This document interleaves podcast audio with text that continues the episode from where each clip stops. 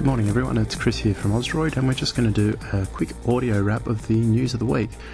As you would probably know, the Ausdroid podcast hasn't really been a regular feature uh, on Ausdroid for a little while now, and it's something that we would like to turn around. But with busy lives, getting everybody in the same place at the same time to record an episode can be a bit difficult. So every now and again, we'll try and do things just a little bit differently, um, and this is one of those ways to try and give you just a quick, you know, brief audio rundown of the news of the last week and to get a bit of a picture of what's coming up next week.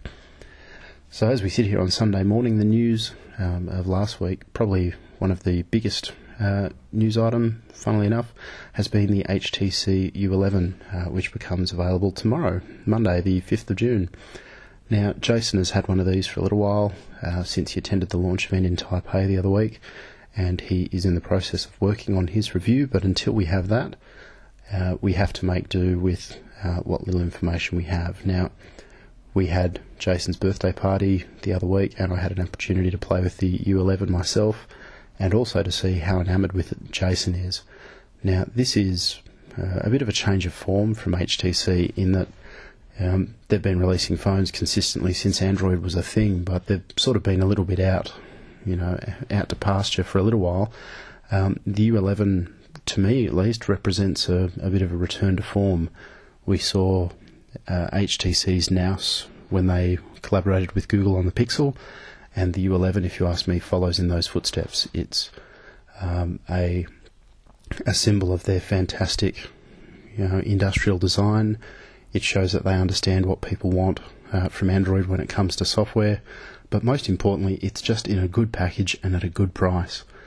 Um, so we're seeing availability coming uh, this week um, from a variety of carriers, including Optus, Virgin, um, and also from bricks and mortar stores, uh, JB Hi-Fi and Harvey Norman. Um, the U11 will also arrive on Telstra um, soon as well. Uh, we don't at this stage have details of any launch on Vodafone, which is unusual because HTC have been working quite closely with Vodafone in recent times, but you know that that may change. In any event, um, we understand that the U11 will start at uh, $0 a month on Optus um, $85 a month plan, which includes a little bit of data. Uh, Virgin Mobile, the pricing is about the same, um, though they're starting at the $65 a month with 4 gig of data. Uh, Telstra will have the U11 from the 4th of July, so in about a month's time. Um, we don't really have details on pricing there yet. Um, but if you are interested in the HTC U11, um, you can get hands on with one at a JB Hi Fi store or a Harvey Norman store, probably from tomorrow, though given time for stock to arrive, maybe later in the week. Um, and with an outright price of nine ninety nine, look, I think HTC is striking the right balance between specs uh, and pricing. You know, this is probably the first phone to actually arrive in Australia with a Qualcomm Snapdragon 835 processor in it. So if people want to get an understanding of what Qualcomm have been doing, um, this is going to be the best showcase for that, at least for the time being. Um, unlike other vendors, um, HTC have released the U11 with Android 7.1.1 on board. Um, they do still have their vendor skin over the top, but really it's just not that obtrusive these days. Um, the real standout feature on the U11 is the squeeze gesture, um, which sounds a bit silly, but once you've used it, you realise it is actually kind of an intuitive way to take a photo. If you want to take a selfie of yourself with your mates, hold the phone out in front of you, squeeze the sides, and it takes photo. Sounds like a party trick, but it's something that's pretty handy. Um, the next news item this week, which um, set tongues wagging, um, even though it only was sort of announced yesterday, is that Google Photos will now automatically suggest photos that you might want to archive. Now, we all take photos of things that are important, kids playing at the park, birthday parties, you know, sporting events, what have you. We also take photos of things that are crap, like receipts or a bit of damage to your car or something that you might need later on, but you don't really want to be looking at it all day, every day. So, Google Photos uh, will soon be using machine learning to suggest the photos that aren't really your happy snaps, things that you might want to hang on to, but you don't need to see all the time, like receipts and screenshots and barcodes and serial numbers and things. Now, this feature isn't active in Australia yet from what we can see, um, but it is coming, um, and we know that people in the States at least have got access to it, so we should have access to it soon here as well. for a bit of a look at how the feature will work and what it offers you, have a look on the website. The news story has some screenshots there from Google Photos. Um, so we should hopefully soon see that arrive in Australia. Um, and I know for for me at least, it'll be very useful. I take a lot of mundane photos that really aren't things that I want to be seeing in between photos of things that I do want to see, like photos of the family and the kids and fun places, etc. I don't need to be seeing screenshots and receipts and stuff amongst that. And I guess neither do you. Um, another big item uh, this week, especially if you're a Sydney sider, is an update to the Opal Travel Card app. Um, the original Opal app web app service really wasn't much good, um, and more recently, Transport for New South Wales have updated the app to make it more useful. Um, but one of the more useful things that's come in the most recent update is a notification alert for when your stop is coming up. Now, this might sound kind of dumb. You can look out the window and the train will uh, often talk to you and tell you which stop is coming up. But if you're the kind of person that gets on the train and puts headphones on and falls asleep, as a lot of commuters do, um, then this feature might be quite handy for you. Instead of sleeping through your next station, uh, the Opal app uses the GPS on your phone to notify you when you're a few stops away so that you can wake up, and get your stuff together, and get ready to jump off the train. Um, it's not a core part of the Opal service, of course, but it's something that I think a lot of people will find quite handy. Um, you can do all of the other useful things during the Opal app as well, like recharging your Opal and you know seeing where Opal machines are and where you can buy them from and all that sort of stuff. Um, but there you go. That's been released during the week, and we know that the Opal News always gets a bit of interest because you know a lot of our readers are from Sydney. If you're not from Sydney, feel free to ignore that part of this little podcast completely.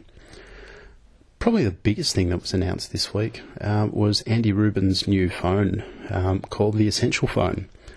Now, this generated a lot of interest during the week, both internally and also within uh, you guys, our readership. Um, but what do we know about the Essential phone? Look, first and foremost, the disappointing thing is it's probably not coming to Australia, but unlike uh, some other phones, such as those from OnePlus, which generate a lot of interest, um, at least the Essential phone is compatible with all of the network frequencies that Australian carriers use. So if you want to import one and use it here, you will get a good experience. Um, some of the standout features the camera on the front is actually surrounded by the display, which you know, I have to see the pictures on the website. It looks a little bit weird, uh, but at the same time, we think it's a pretty cool feature. The display on the front literally extends from edge to edge. A lot of phones have been making, a lot of companies, sorry, have been making that claim, but the Essential phone, from the looks, is probably the first one to actually deliver it. Um, the other cool piece of technology is the magnetic connector, which sits on the top of the phone um, which allows you to connect a 360 degree camera uh, clip on to the phone and also a charging dock uh, accessory, which will be available later on. Now, we don't know too much about these things, but the 360 camera looks really cool. Um, it's an area of uh, mobile tech which people are getting more and more interested in, and that the phone comes with an option to facilitate this built in is pretty cool. Um, the rest of the specs, there's nothing much to write home about. It's Qualcomm Snapdragon 835, 4 gig of RAM, 128 gig of storage on board, which is pretty good.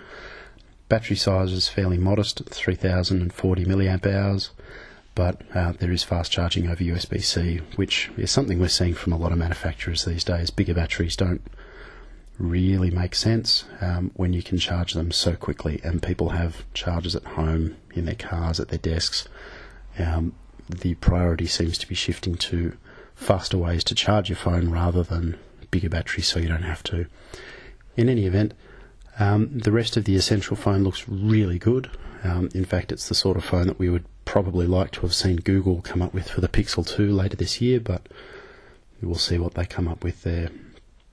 Um, at this stage, we're looking at um, about 6.99 US or 7.49 US uh, for the essential phone with the 360 camera built in uh, or as a package.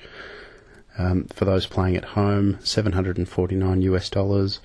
You have to factor in a bit of an Australia tax as well, you know. But the reality is, at straight currency conversion, 749 US is just over a thousand Australian dollars factor in some shipping and whatnot to bring it here, you're probably looking at probably about $1,100 to get the essential phone in Australia, um, including the 360 camera. Obviously, without it's a little bit, a uh, little bit cheaper, not significantly.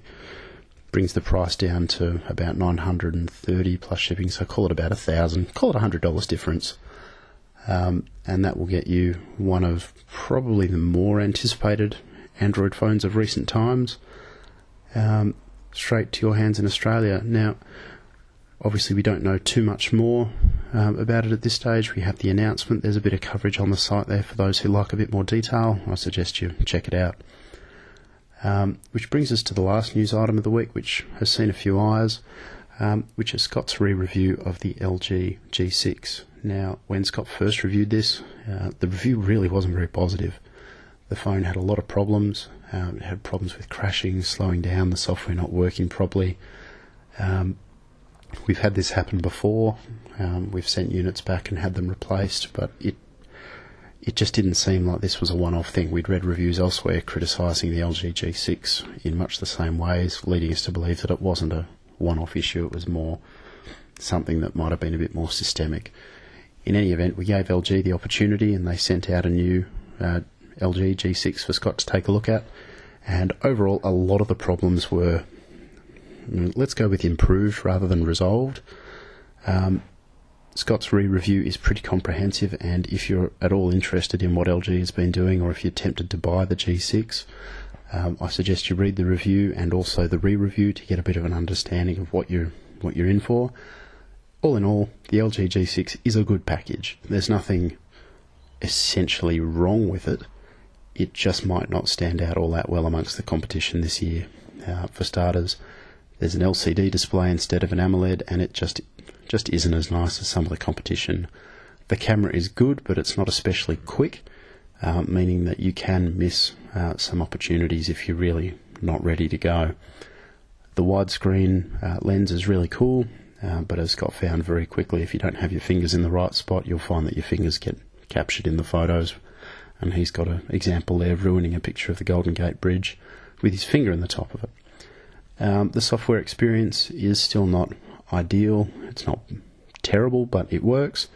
Um, he noticed an issue with SD cards, which, for those looking for extra storage, will present a bit of a problem, but uh, he was able to get around it by trying a few different cards.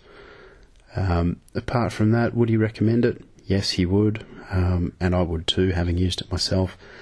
It's a good looking phone. It feels good. The battery life is great. Um, the screen, despite being an LCD, the 18 by 9 ratio is really good and offers a unique interface for the camera as well, where you can see not just what you're taking photos of, but also um, photos that you've recently taken as well in sort of a quick review reel. It's really quite cool. Um, unfortunately, the LG G6 is still quite expensive um, varying between about 1100 and 1200 bucks um, at JB Hi-Fi. It's a lot of money, um, and frankly, there are better phones available for less price. Um, there are also a few hardware variants which you need to be mindful of depending on what your preferences are. Some of which um, only have a small amount of storage at 32 gig, and they don't have quite the same audio hardware uh, as are available in other options. Uh, so in any event, look, the LG G6 has been a phone of interest this year. We were very interested to see it at Mobile World, and now that it's here, sadly, I think a little bit has been lost in the transition from announcement to reality. But still, um, it's an interesting read, and a lot of people have been reading about it on the site this week, so we recommend that you join in.